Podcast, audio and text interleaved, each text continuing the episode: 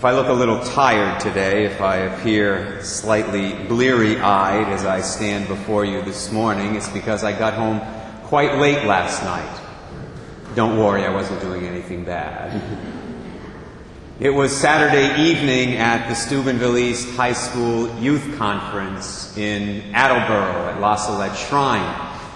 And that means I didn't leave for home. I didn't leave Attleboro to come back to Westerly until a little after 10:30 p.m., which at my age is normally the time that I am going to bed. As most of you know, I go through this routine every summer. I have now for many years. Actually lost track. Why? Why do I go back and forth to Attleboro? Not just once, but twice on Steubenville weekend in July, in between all of my other parish duties, like celebrating three Sunday Masses.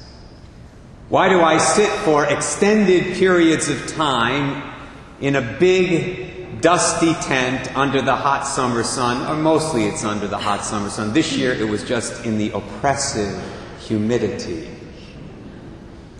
why do I do that for hours on end in the midst of 2,000 noisy, excited teenagers? Why do I listen to their confessions for two or more hours at a clip? Have I lost my mind? Maybe. but that's another story. The truth is, I do all of this because I am a priest. And because I'm a priest, I'm a shepherd. A spiritual shepherd. A shepherd of souls. Consequently, this is exactly what I'm supposed to do. As one ex-army colonel said to me after the 8:30 mass, it's your duty. I said, "You're right." A spiritual shepherd, just like an earthly one, guides and leads his sheep. In this case, even his teenage sheep. And believe me, there are many today who aren't interested in doing that. Even some among the clergy want nothing to do with teenagers, they don't want to deal with them. Well, I can't be like that. They need their priest, they need their shepherd. A good spiritual shepherd watches over his sheep he feeds his sheep. He disciplines his sheep when necessary. And he helps them to navigate through the dangers that surround them, the wolves. And for our teenagers today, there are lots of wolves out there. That is to say, a spiritual shepherd should make every effort to live in imitation of the divine shepherd of Psalm 23, the psalm that we heard in our responsorial psalm today. There, the psalmist, who considers himself to be a sheep, writes this In verdant pastures, he, the divine shepherd, gives me repose. Beside restful waters, he leads me, he refreshes my soul. He guides me in right paths for his name's sake. Even though I walk in the dark valley, I fear no evil, for you are at my side with your rod and your staff that give me courage. Jesus, as we all know, called himself a shepherd, specifically the Good Shepherd. He did that in John chapter 10. But you know what I came to realize as I reflected on the gospel we just heard today, as I reflected on it earlier this week? I came to realize Jesus didn't just talk about being a shepherd, apparently, he also thought about it a lot. This was an image that dominated his consciousness. Look at that gospel reading. There it says that when Jesus saw the vast crowd in front of him, his heart, and here I quote, was moved with pity for them because they were like sheep without a shepherd. With his bodily eyes, Jesus looked out that day and saw human beings in front of him, obviously. But with his mind's eye, what did he see? He saw sheep. Sheep who were desperately in need of a shepherd to guide them. And so St. Mark tells us he began to teach them many things. And that's significant because it's pretty clear from the context Jesus was tired. So were his disciples. But he was also fatigued from what he had been doing, from all the ministry he had been engaged in. And yet he went that extra mile for his sheep and taught them the gospel.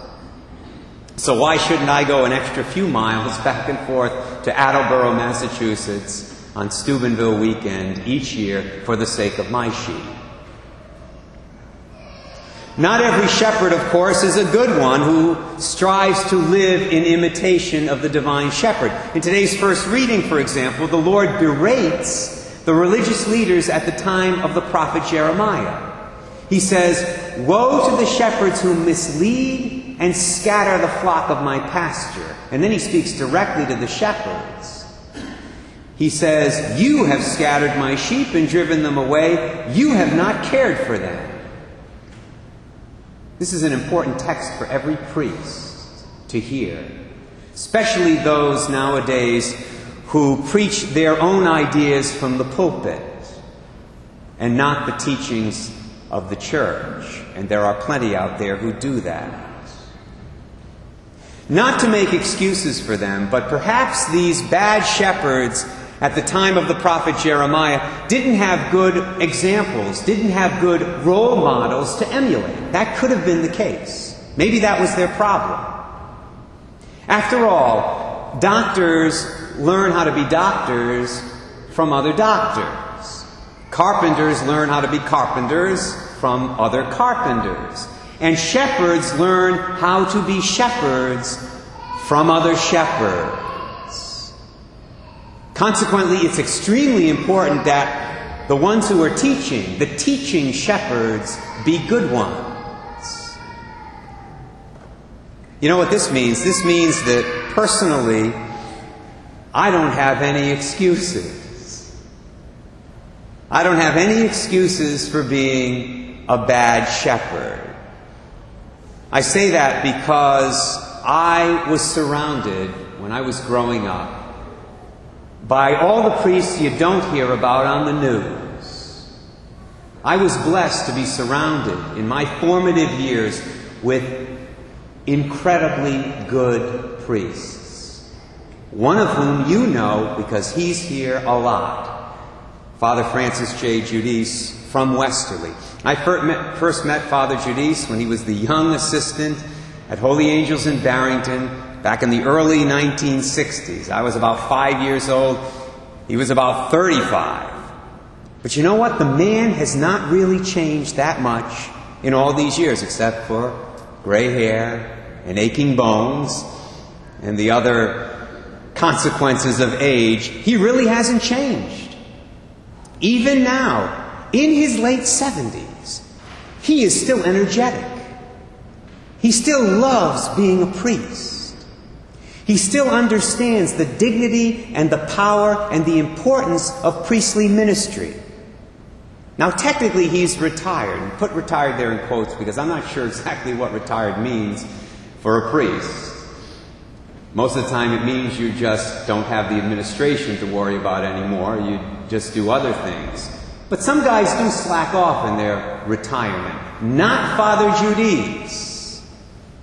Even though he's retired, he helps out not only here, but also at a parish in Providence, and sometimes in other places. Like this morning, he wasn't able to do the seven for me because he had to go help out in Bradford.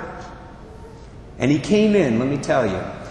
Richie said this yesterday. He was complaining his knee was bothering him. So he came in. I happened to be at the rectory in between the Masses. Came in from saying Mass at St. Vincent's. And he said, Oh, yeah, my knee, my knee's bothering me He said, Wow. He said, It's usually this one. He said, Now it's this one. But you know what? Smile on his face, loves being a priest, not complaining about what he had to do this morning. The guy's a warrior. That's one of the reasons I love him so much. He's a warrior for the Lord.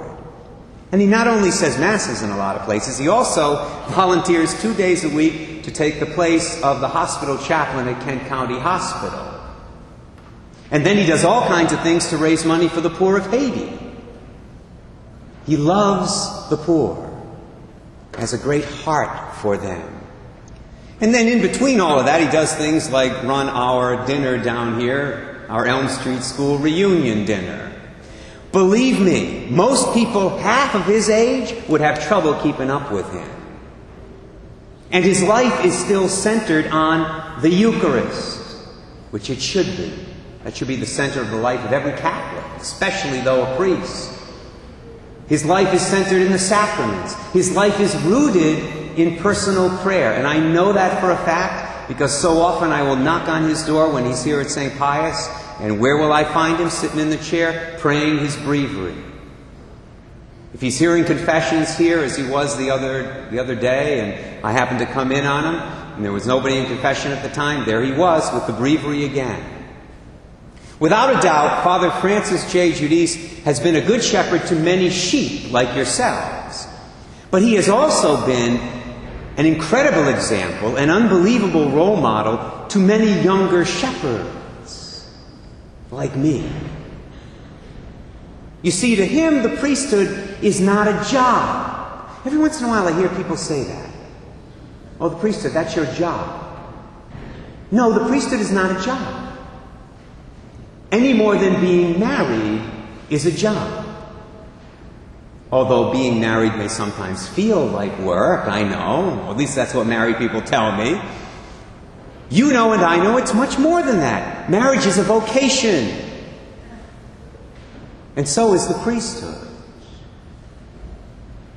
It's my prayer today that the Lord will inspire many more young men, even here in our local community where we've been blessed with a lot of vocations. But it's my prayer that even here, the Lord will inspire many more to become priests, shepherds in the future.